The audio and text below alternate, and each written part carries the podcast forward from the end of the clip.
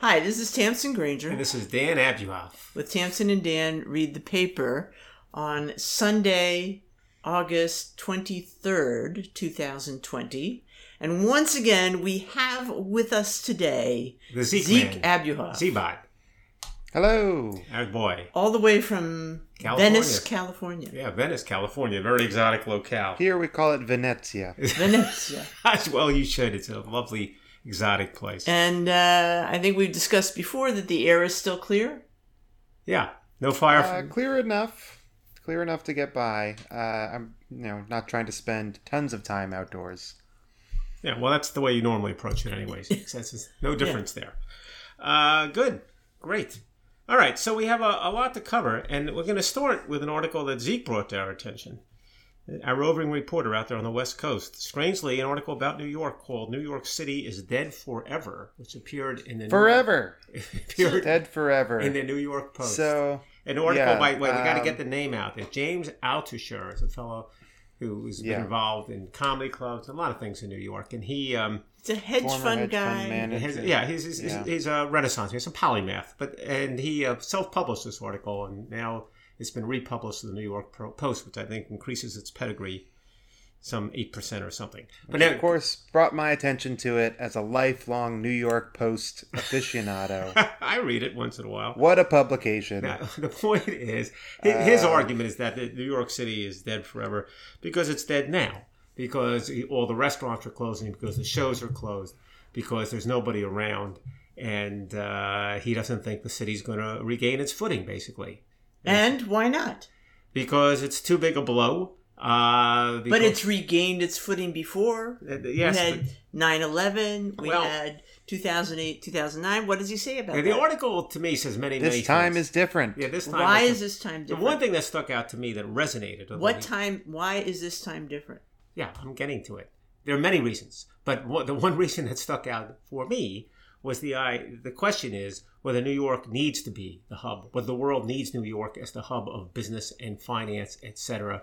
Whether all the people who go to those restaurants and go to the theater and patronize all those businesses in New York have to be in New York any longer, uh, or alternatively, uh, will there not be a return to New York because it's easy enough uh, and more convenient and less expensive for people to work from home and not have to uh, get together every day via commuter train in New York City.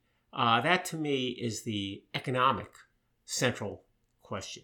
And what's interesting about that uh, is it's funny because this discussion always is a pandemic discussion. It- it's come up before, and frankly, people have responded to Altucher already.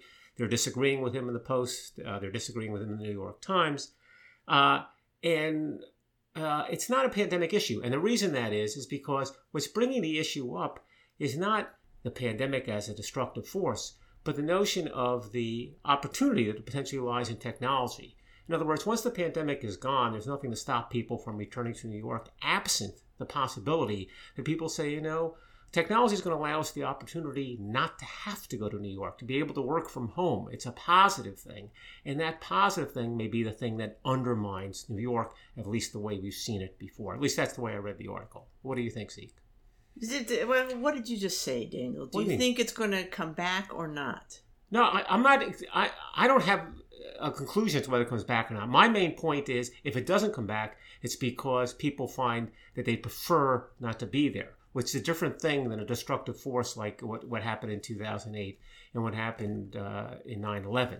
It's because has the pandemic opened up people's eyes to see that in fact they don't have to go to New York. And if they don't have to go to New York, you won't have New York as it once was. And all these businesses I described a moment ago and all those jobs will be gone. Uh, and uh, that's interesting. It's possible. Uh, I, do I think that's going to happen? You know, I think the answer is whether uh, people are going to be comfortable working from home or they feel it's, it's much more productive uh, and much preferable to be in those big office buildings. What do you think, Zeke? I think this report of New York's demise is greatly exaggerated. I think uh, this particular author is hung up on what seems to be dead about New York to him, and it's hard to separate that from the more substantive, large trends, some of which uh, Dad is referring to here. So this guy says, like, you know, all three of my favorite restaurants have closed. Uh, so, you know, to him, that's an apocalypse. But to the city at large that may not actually indicate things have really collapsed. Also, from this guy's perspective as someone who has been in New York for some decades, uh, he's saying, "Oh, this isn't like the 70s and 80s when the you know city could bounce back from having a much higher crime rate.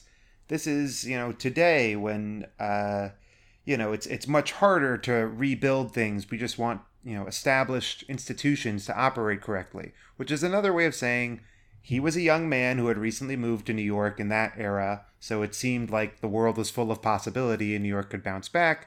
And now he's uh, an older person just trying to take care of his family, and he's more uh, scared by the idea of things changing quite a bit. But there's this big open question of what kind of change it will be. Part of the change is people working from home. Um, and part of that, you know, even like the, the pandemic does affect it because even if people could have worked from home before, in many cases they didn't, and this has been kind of a big kick in the butt uh, to do that. Also, the pandemic has re- it truly has messed with uh, the restaurant business and the theater business, and if that coincides with a lot of people starting to work from home, uh, you know, a lot of those businesses won't won't bounce back. One thing that some of the you know overly optimistic V-shaped recovery people don't uh, acknowledge is that of all these businesses that are temporarily closed, a certain number will be permanently closed. And that's probably a higher number than what we're comfortable with. So there is going to be economic damage, but the question is how much of this is just uh, bad destruction and how much is creative destruction. My hope for the city is that there are opportunities in this destruction. Uh, that, you know, if really rents and, and real estate prices go down, if they actually go down, then maybe people who are not super wealthy could potentially live there. And this would actually be solving a long running problem for New York, which is the extent to which it has become a playground for the super rich. It has become less affordable in the recent decades. So, if suddenly everything got cheaper, if suddenly uh, a bunch of the people moved out, freeing up some uh, housing availability, if there were new opportunities to start businesses, then you know that really sounds like uh, a lot of upside to me. So you're saying, and I can't guarantee that that'll all happen. No. People will Yeah. move back to the offices and work remote. I don't, Well, I don't know. I mean, They will move back to the apartments, but won't go to the offices. But the, no, well, no. Zeke's maybe they won't necessarily back. those people. Yeah, They those. move It could back. be that Well, you know he's saying New there'll York. be opportunities for No, people to he's do that who couldn't before. I think Zeke is saying that rents will go down because there'll be less demand for I think you apartments can't in have New it York both City. ways. No, he's not. He's, he's not. No, I think ways. here's here's what I'm saying. This is the the optimistic view of what could happen. Is that it could be that before the pandemic, so much of Manhattan, for example, was luxury apartments occupied by people who did work, you know, did knowledge work in these huge like offices uh, throughout the island, and they they were so well paid that they drove up prices for everything, and that then after the pandemic, these people have all relocated to other Right. places. Uh, allowing a void No, to open up for other people, maybe be. people who are doing more middle class work, maybe you know people to start new restaurants, maybe people to start new small businesses. And, you know, for my money, that's the best stuff that New York has going for it the small businesses, not the giant offices, Well- not the fact that it's a corporate headquarters for this, you know, I- I- I- multinational I think you might well corporation be, or that It one. could land that way, Zeke. We'll have to see. But I think the author here, Altucher, would say that's not New York. It, it, it- he'd say this is Pittsburgh, and uh, that's that's in his mind is the destruction of the New York. You know, in his mind, his his vision of All right. Well, well, we'll just well, just have to see. But uh, Yeah, but I think that the, the key is, and I think we've both been saying this, it's disruptive technology as much as anything that's at the heart of this. Yeah. Uh, You know, the pandemic, as, as Zeke put it, sort of was a kick in the butt, I think was Zeke's phrase, to, using the technology. But it's this technology which is what uh, gilds the path Right. to, to a change. And so that took us to another article here called uh, An AI Breaks the Writing Barrier. And uh, the idea about artificial intelligence actually doing writing. And when I showed this to Tamsin, Tamsin's reaction was horror. horror. That's awful. And which is, again, right in line with the notion of so called disruptive technology. But Zeke, you are the technologist here. Tell us what's going on. So this article is in the Wall Street Journal, uh, you know, the New York Post's better educated cousin. and in this article, we talk about GPT 3. Now, some of you are may, may be saying, who needs GPT 3? I was happy with GPT 2. but uh, really, GPT 3 is pretty impressive. It's this AI program, right? It's this artificial intelligence program that has been developed to take in a ton of data about generally human language, just a lot of information it finds on the internet, and to have a sort of uh, widely applicable sort of intelligence about what to do with new data. And this is remarkable because as artificial intelligence has advanced, it's uh, kind of moving towards this goal of general intelligence, what we think of as the ability to problem solve in a wide range of settings, the idea to encounter totally new data and make new conclusions about it and new reactions to it. Uh, whereas like the, the more primitive stuff is saying okay here's a program that knows everything about a very narrow data set. It knows everything about this one subject and what to do uh, in reaction to a very certain predefined range of situations. So gpt-3 is exciting to people as something more general. You you know without feeding it a ton more data you can just set it up to do things like say I'm going to ask it a question. I type in like a sentence that asks it a question, and it just brings me right to the Wikipedia article that uh, is correct for that. So this is like uh, the a kind of more substantive version of that. Like that application is more substantive version of what we see in Google or what we saw in the old days with beloved Ask Jeeves. Uh, Ask Jeeves under the hood was just you know going to look for the keywords in your sentence and try to match those in a pretty crude way uh, with what was in its database of websites. Whereas GPT-3 is going has this uh, you know more elaborate system of how it understands Right. language. In other So, words, it writes you a these are- whole an answer to your question. Well, it, it can write you. That- Yeah, well, it, it can write you an answer. That's there are various applications of it. Okay, so it's- all it's you need this, to you know, do open is- beta. uh, invest in a little GPT three before your next Mm-hmm. exam, Yeah. Well, and uh, you've got it made. Well, it, look, I think, look, as Zeke well explained it, the notion that it has a more flexible intellect than your average computer or Ask Jeeves little bot approach is pretty impressive and pretty amazing. And as the article points out, and you talk about writing, Tamsin, it, it's actually equipped to do a first draft of things for you. And I know, but it's going to do a first. My point is, it's going to do a first Well- draft for my students. Well, that, that's your students are a small piece of the puzzle, but you're right. You're right. The question is: Is it going to? no one will have any need to do their own writing anymore. For- but this is there are a lot of people who How we- there are people who What's going to happen to the people who write for this podcast? No, that's the point. That's the point. Forget your students. Uh, what's much more consequential is there are a lot of jobs that are hands-on writing jobs, writing and explaining jobs. And GPT is going to crank this stuff out. It's probably going to not be the finished product at the same level of what a human being is going to do, but they're saying it's going to be pretty reasonably close. Such that at least it's going to be a serviceable first draft and require less in the way of human involvement than what writing was before. I'm not excited. I, I'm not one, remotely One way to think about this, one way to think about this is that you know we've gotten computers to the point where they can write their own bad essays. Yeah. Um, we're not at the point where they can write their own good essays, but they really can write their own like pretty coherent seeming bad stuff. In fact, actually, one commentator on Twitter compared GPT three to a smart student who hadn't done the reading. They said uh, it can it will say some facts that it's actually learned.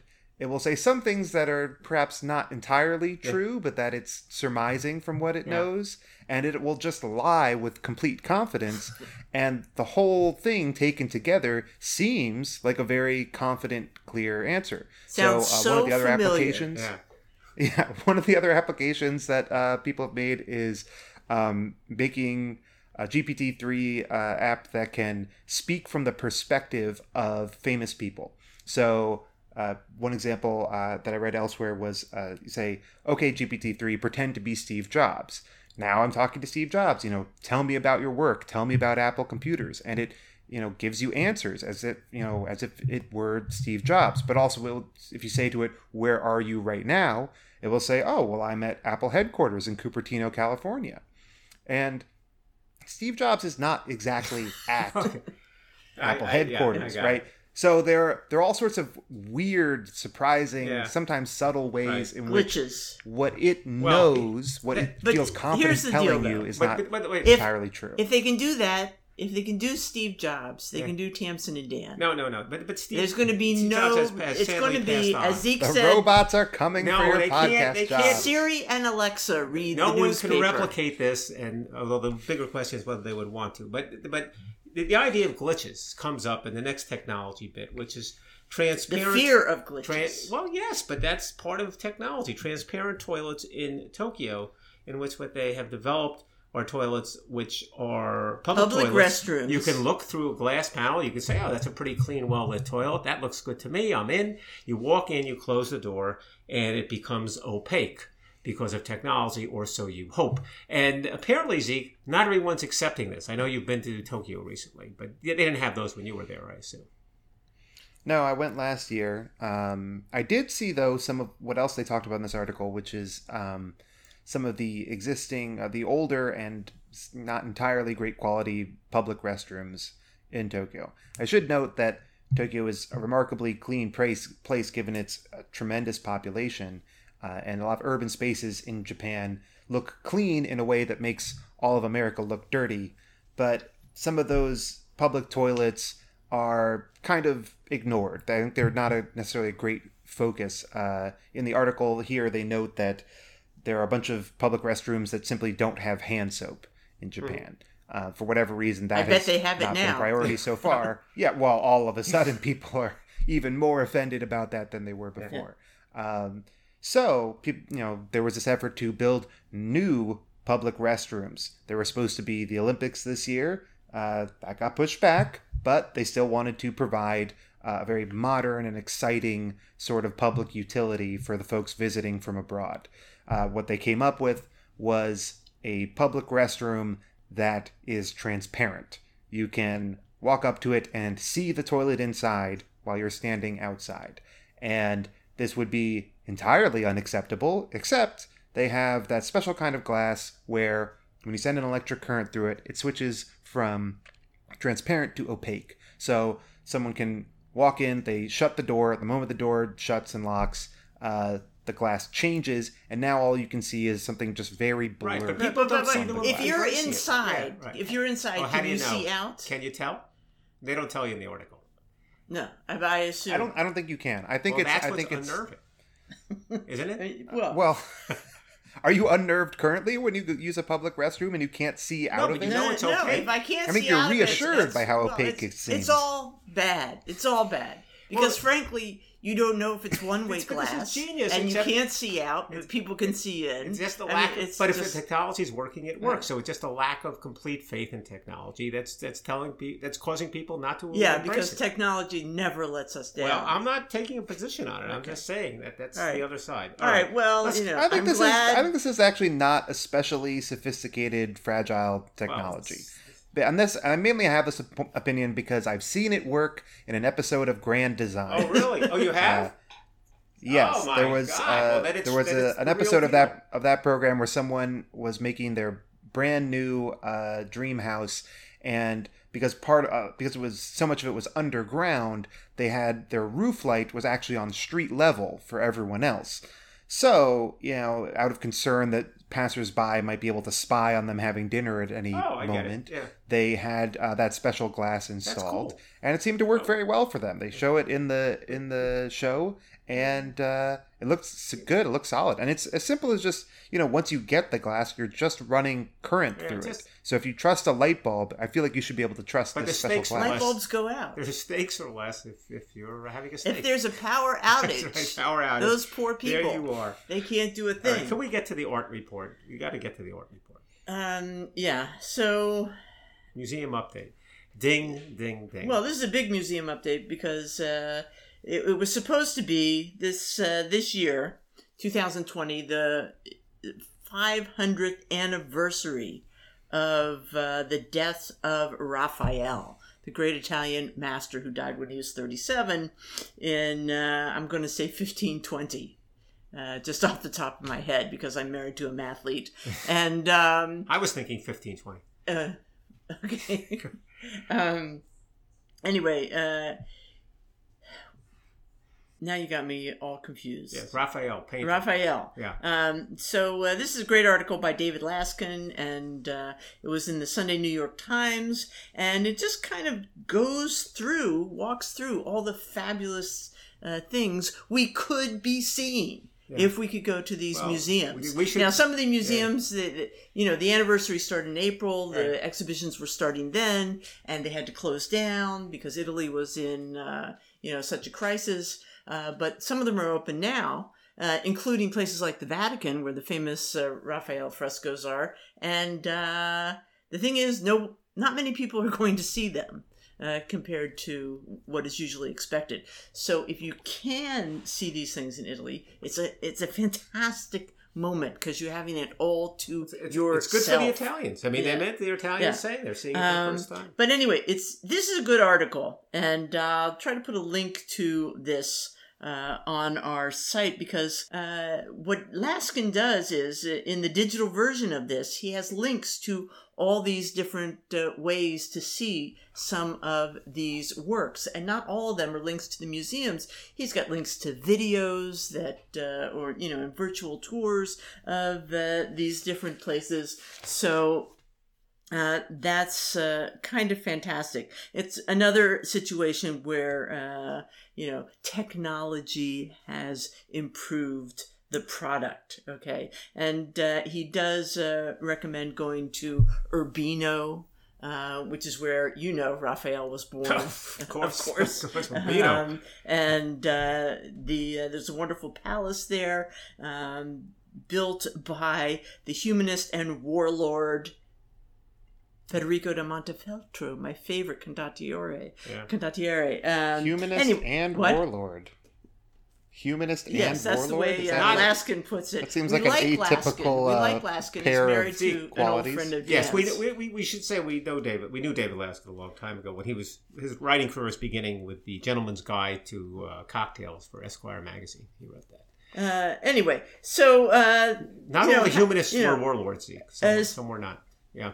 You know, we're sad that uh, Raphael is gone, but uh, hopefully these uh, exhibitions uh, remind us of just how great he is. You know, part of the big three, right? Michelangelo, Leonardo, and Raphael. And uh, Raphael is interesting in a lot of ways. You you think of his art, but you know what he was? He was a great businessman. Yeah. Okay, fantastic. He ran a fantastic workshop. Uh, okay, and uh, so this is all kind of fascinating to me, and I can see you yawning. No, no, no, here's my question. You sit there. He was also a fun guy. Michelangelo, not a fun guy. Yeah, okay. All right, Leonardo, interesting guy. Yeah. You know, maybe fun. I don't. Okay. Raphael, everybody loved here's him. my question. Okay, if the big three are Raphael, Michelangelo, Leonardo, I know that those are the names of three of the Ninja Turtles. The fourth Ninja Turtle was Donatello, if I recall correctly. Right. But he does not, Not so belong to the big. big three. No. No, he's not in the big three. He's Okay. he's earlier. All he's right. pretty big. You know, he's good. He was he, he was very important. On the cusp. We love his his sculpture, but Yes. he's he's not the big three. Okay. All right. So we have three public service announcements. The first has Wonder to, why they felt they had to have four Ninja Okay. Turtles. Zeke, Zeke, do you know? It's a nice even Okay, number. doesn't know. Um, All right. I mean, I think it's a. I think it was a question of balancing out the personalities there. You know, I think there's a nice dynamic. for- Donatello was a little good. In general, people avoid even numbers. I mean, Okay. three is good, two is bad, four is bad. It was a union thing, probably. The uh, three public service announcements. The first Well, has, you, has to you're do. stepping on my. The first has to do with the Hungarian pastry shop, place Tamsin and I used to go. Go ahead, Tamsin. What is this? Hungarian pastry shop. What about it? It's still around. They had an article about it just the other day in the New York Times. It's unbelievable that it's still there. We used Yeah. to go there in uh, God knows in the seventies. Let's call it the seventies. In the seventies, late seventies. Yeah. Okay, so that just we, we just bring it up briefly because um, it's part of a series that the Times is doing, kind of reminiscing on various places that are still around. So older people like us, we love that kind of thing. one Sixteenth Street Uh, or 111th in Amsterdam. Oh, sorry, sorry. Okay. Yeah. And not too far from V and T's Pizza, Oh, great wow, pizza that's a- place. That's an article for the Uh, future. yeah. Yes. Um, and uh, it's been there for a, a long, long time. The current owners, the father of the current owner, Yeah. who is Philip Binioris. Yeah, used to His work. father bought it in the 70s from the original Hungarians, Hmm. okay? And um, guess where his dad worked as a busboy? Symposium. Symposium, you read Yeah. the article. Yes. Um, the Greek restaurant, Greek restaurant, Street, yeah, 120. in the same area Yeah. that we went to at the same time. Um, next to the Hungarian pastry shop Yeah. was a Hungarian restaurant, Yeah. the Green Tree. Yeah. Do you remember their stuffed roast chicken? See, I remember a place called Serta, which had stuffed roast chicken. No. I think that was Sharda, and that was on the east side. Yes, I know. We went there after Green Tree closed. Oh, okay. And we were trying to recreate the I see. same I'm culinary sure we did our experience. Although. Sharda was a little bit fancier, and It then was. that closed Cost too. a fortune. So anyway, Yeah. um, you know, uh, uh, apparently people write books at the Hungarian pastry shop. Oh shop. yeah, sure. We know that. You You know, know, uh, why, Zeke?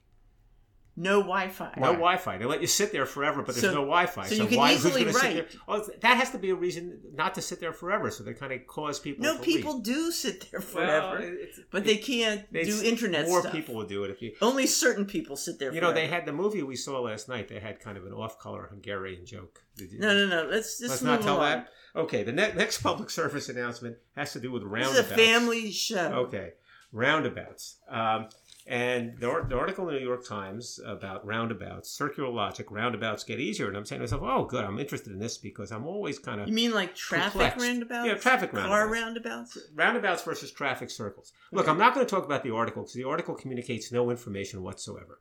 Um, it's it, it's just disappointing. But uh, there was so I we talked to Granger about this Zeke, uh, Zeke's older brother, hmm and Granger turns out to be the world's leading expert on roundabouts. He says, "Let me explain to you the difference between a roundabout and a traffic circle." I said, "What's that?"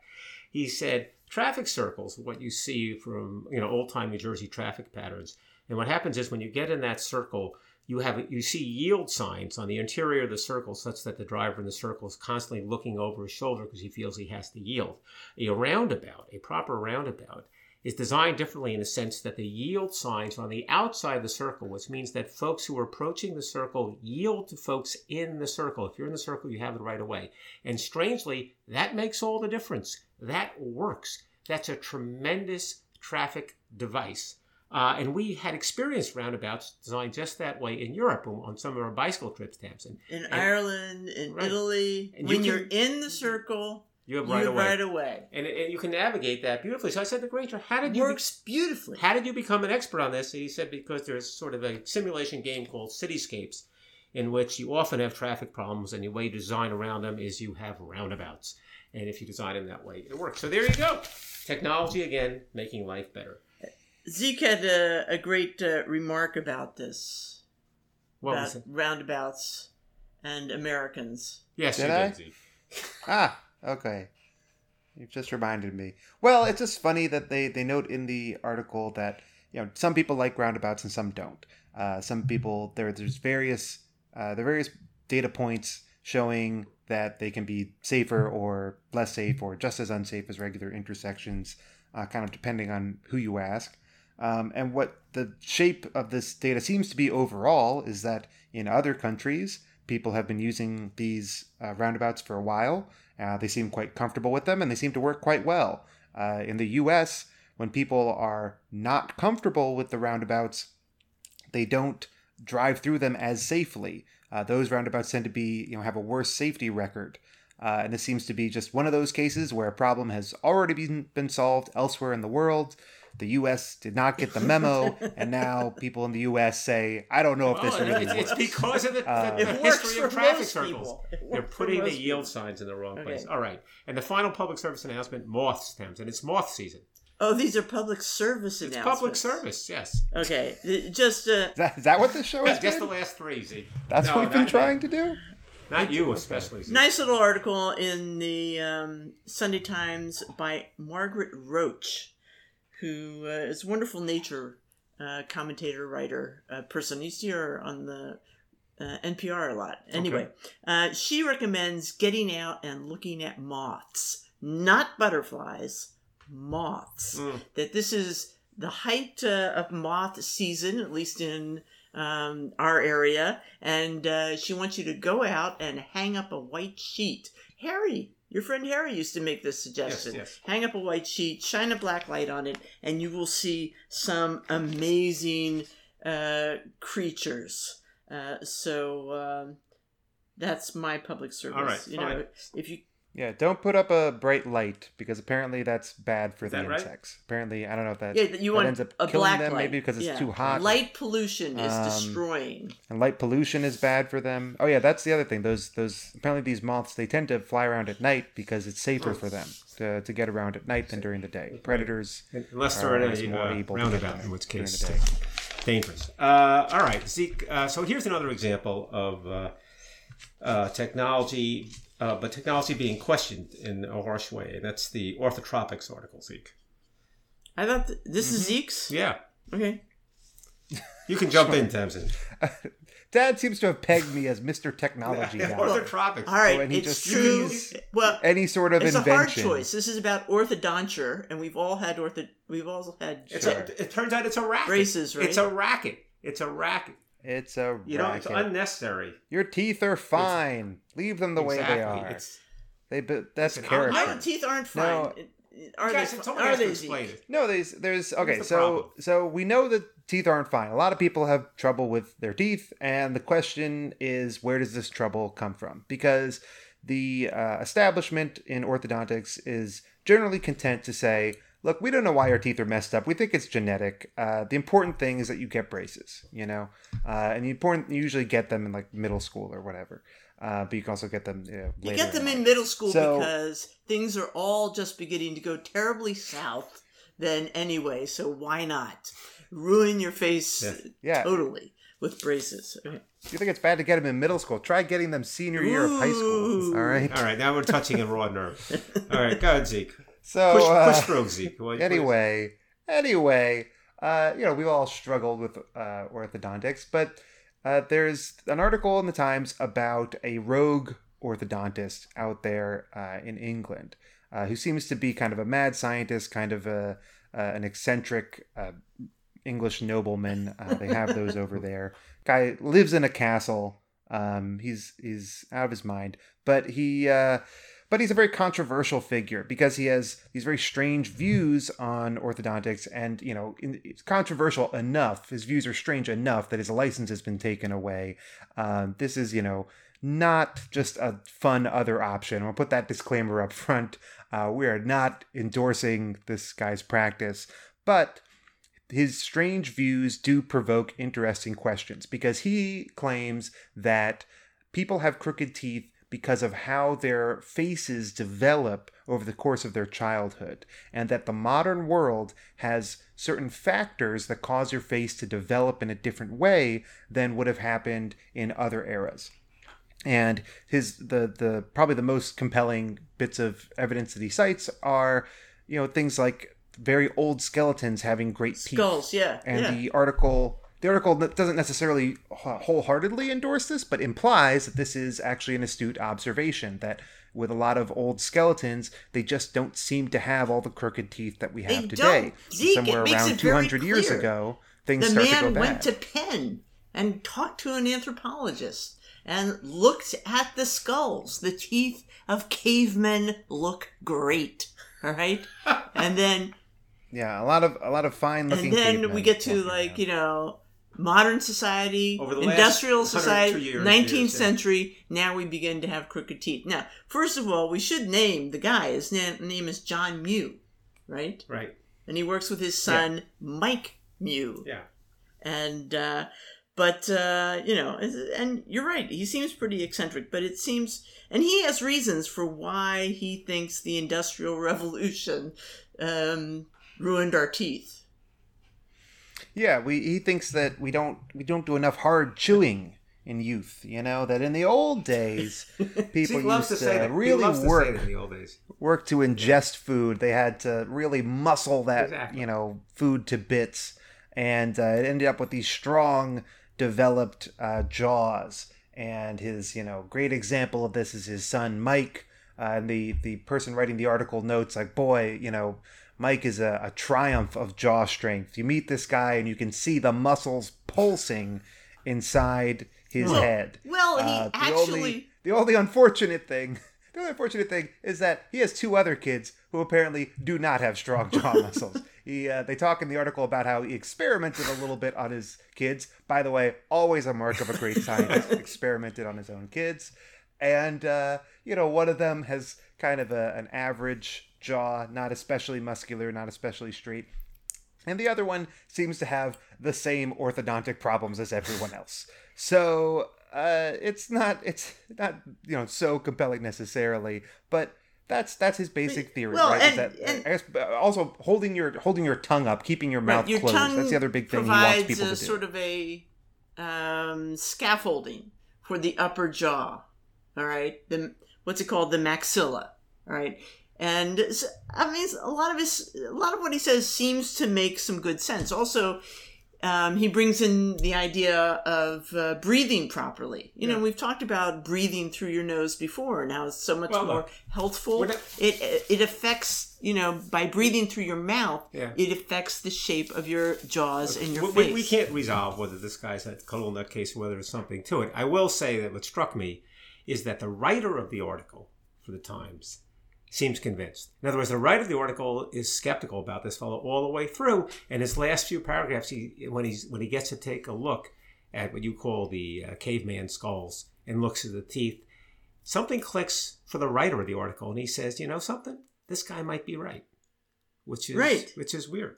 But it's an interesting article, But and it's is- a bizarre article yeah. because uh, It's apropos of Mike nothing. Mew is kind of a uh, YouTube superstar. Is that right? yes. Okay. Um, and yeah, so so Mike Mew, the younger the younger of these Mews, uh, has gone out there and promoted these ideas in a very modern way, uh, YouTube videos and going through Oh, I'll have to social look at that. media, and this really has brought you know his uh, you know him and his father's you know legacy of eccentricity into somewhat darker territory because for a lot of people their critique of establish of the medical establishment runs in line with feelings they already had about not trusting various establishments, medical and otherwise, and really ties into some pretty antisocial movements. And they go and talk in the article about how these guys are, are a favorite of the incel community, which we don't have to del- delve into, but they're just a really awful, toxic uh, online community. And it's I to me it's this is partly an interesting story because it's yet another situation where someone is uh, going against the grain. They're asking questions, and those questions are interesting questions. But then, because they don't actually find purchase in the uh, establishment, they, as they keep pursuing those questions, they go off into whack territory, uh, quack territory, I should say, and uh, and eventually end up like, uh, you know, probably chartering a, a movement doing more harm than good. Just a lot of people saying, well, this sounds right, so I'll pay this man some amount of money for treatments that are totally unproven. And people saying, this sounds right, so I'm going to keep repeating them and attach them to various, you know, racist or misogynistic theories and promote those. It really goes off the rail in this unfortunate way, especially when you're considering, uh, you know, the basic question of why do we have crooked teeth? What are the deeper causes and can they be treated? Is a valid question that you probably want the orthodontic orthodontist community to meaningfully address. well, they probably don't want to because they would be out of a job. maybe not. But uh, so You know, you know, More money in treatment. advice than to cures. children: chewy food, Chewy food. chewy food to have a great. All right. Well, here's another face. instance, and maybe it's a sunnier instance of someone who questioned technology. It's an obituary. It's a fellow named Marvin Creamer, died at the age of 104. And what distinguished him was he sailed around the world without a compass, without any instruments at all.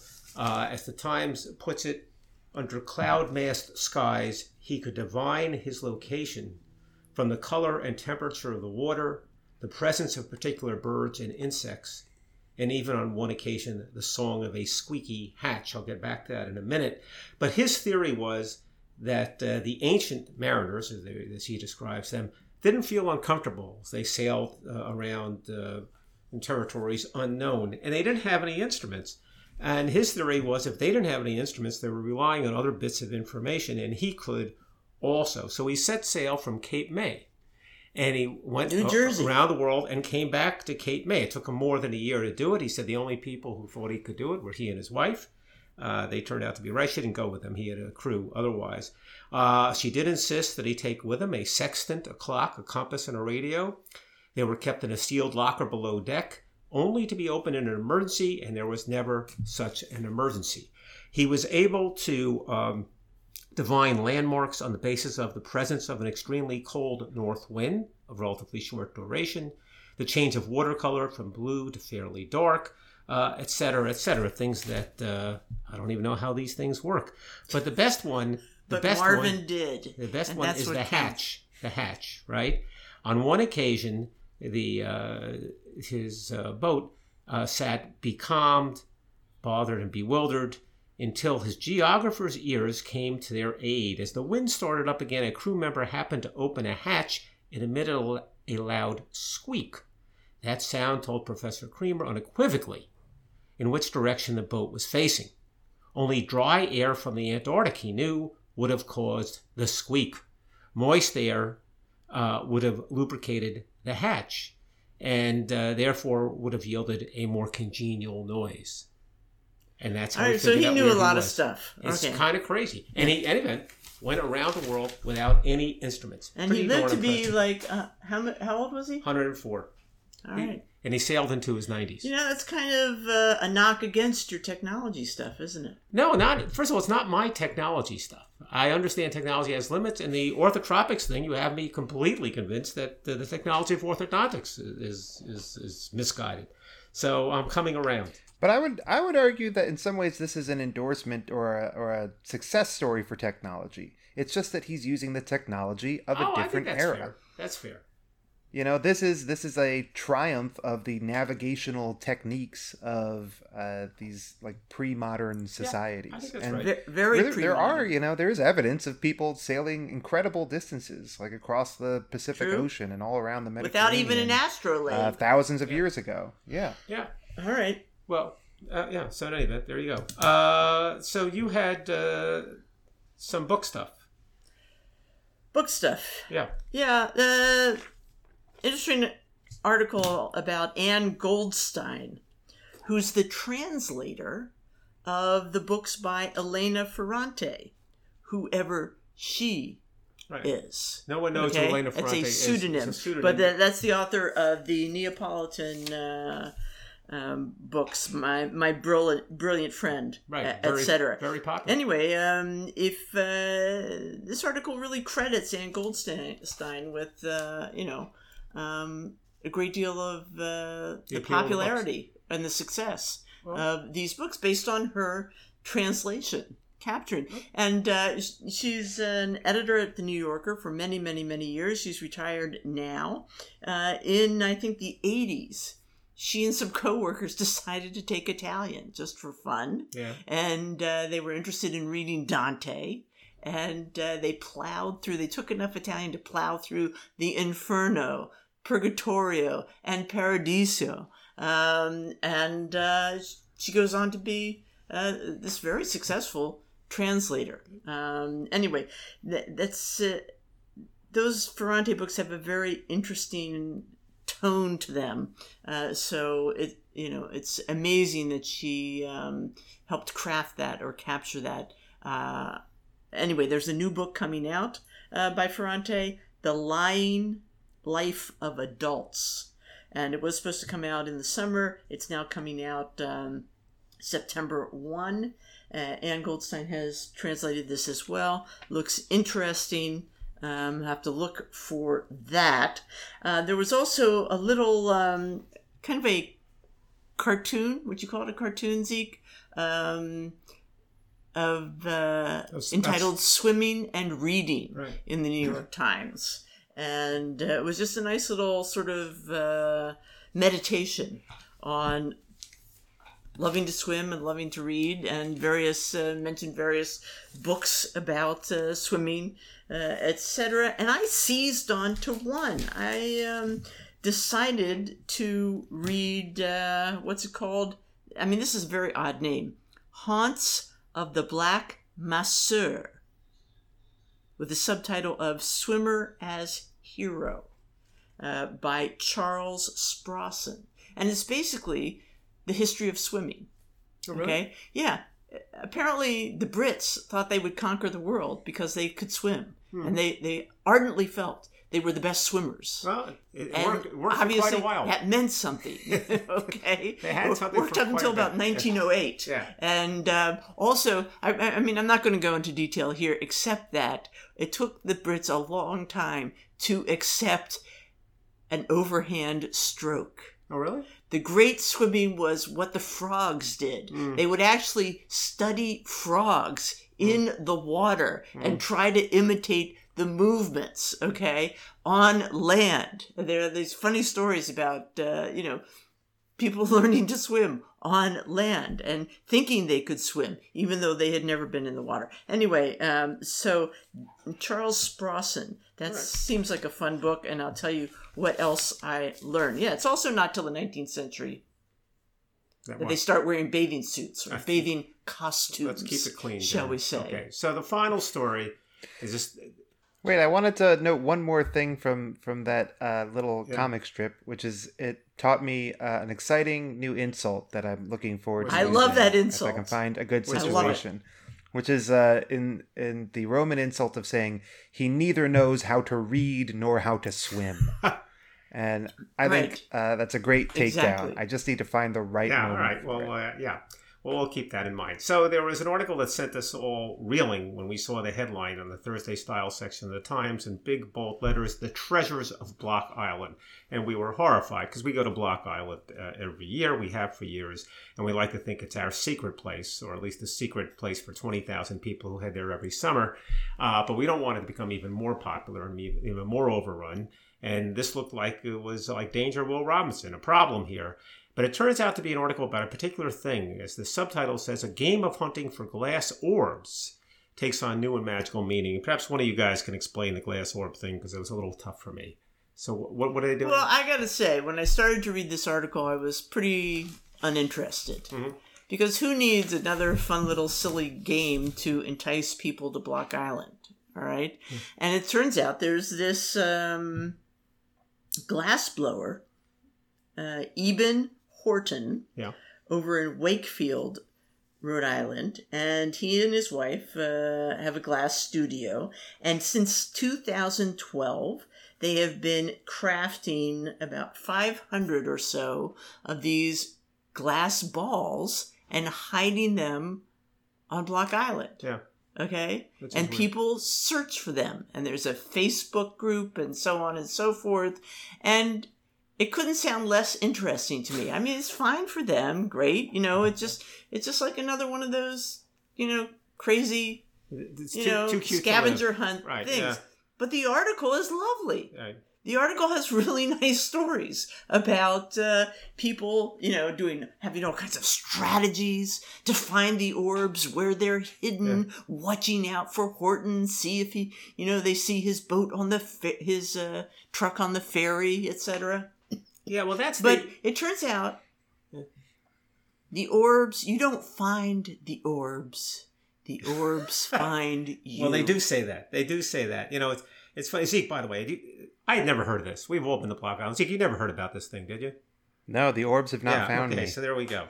Uh, but at least you could swim. Oh, we, They- they- we they- might have seen them, Daniel. We might have seen them. We might have seen them. we weren't aware say, of this- Oh, you know, whole thing. we just said to ourselves, "Oh, that's just some washed-up trash Exactly. over there." You know, let somebody else. So they give the example of- the sea glass. of a fellow named Bill Holbrook, who in 2017 spent hours devising a divide and conquer strategy, compiling five years worth of data from the town website, building queries to generate with his computer statistically relevant hiding spots, and creating a heat map of the island, all to find an orb. In 2018, he covered 22 miles in 48 hours with no luck. In 2019, after another unsuccessful day left him physically and emotionally exhausted, his girlfriend Lisa suggested they head back via stretch of sand known as Payne's near Payne's Dock. There, Lisa casually found an orb hidden in an old tire. Holbrook says, "I now believe it's more about karma than data." So there you go. The orb has to find you. You have it exactly right. Uh, well, it's back to the technology. versus. Yeah. Oh, they have all these cute stories about a woman who. Uh, No, you don't have to tell us Right. anymore. So they are they're lovely stories. It's a lovely article. Well, this is the way they sum it up. They sum it up with this. I think uh, this is, I think, uh, Edmund Horton talking. I think people want answers for everything in life now. The thing with the glass floats is there are no answers. You don't find them; they find you. It's all just a magical thing. People want answers, but what people really need is magic. Well, there you go. Zeke. All right. Okay, so that wraps it up. Zeke, thanks for joining us. Um, and uh, You're yes. welcome. Appreciate that, Zeke. Uh, uh, All right. This is Tamsin Granger. Zeke's a reader and a swimmer, and this is Dan Abuhoff. With Tamsin and Dan read the paper. We'll be back again next week. Goodbye.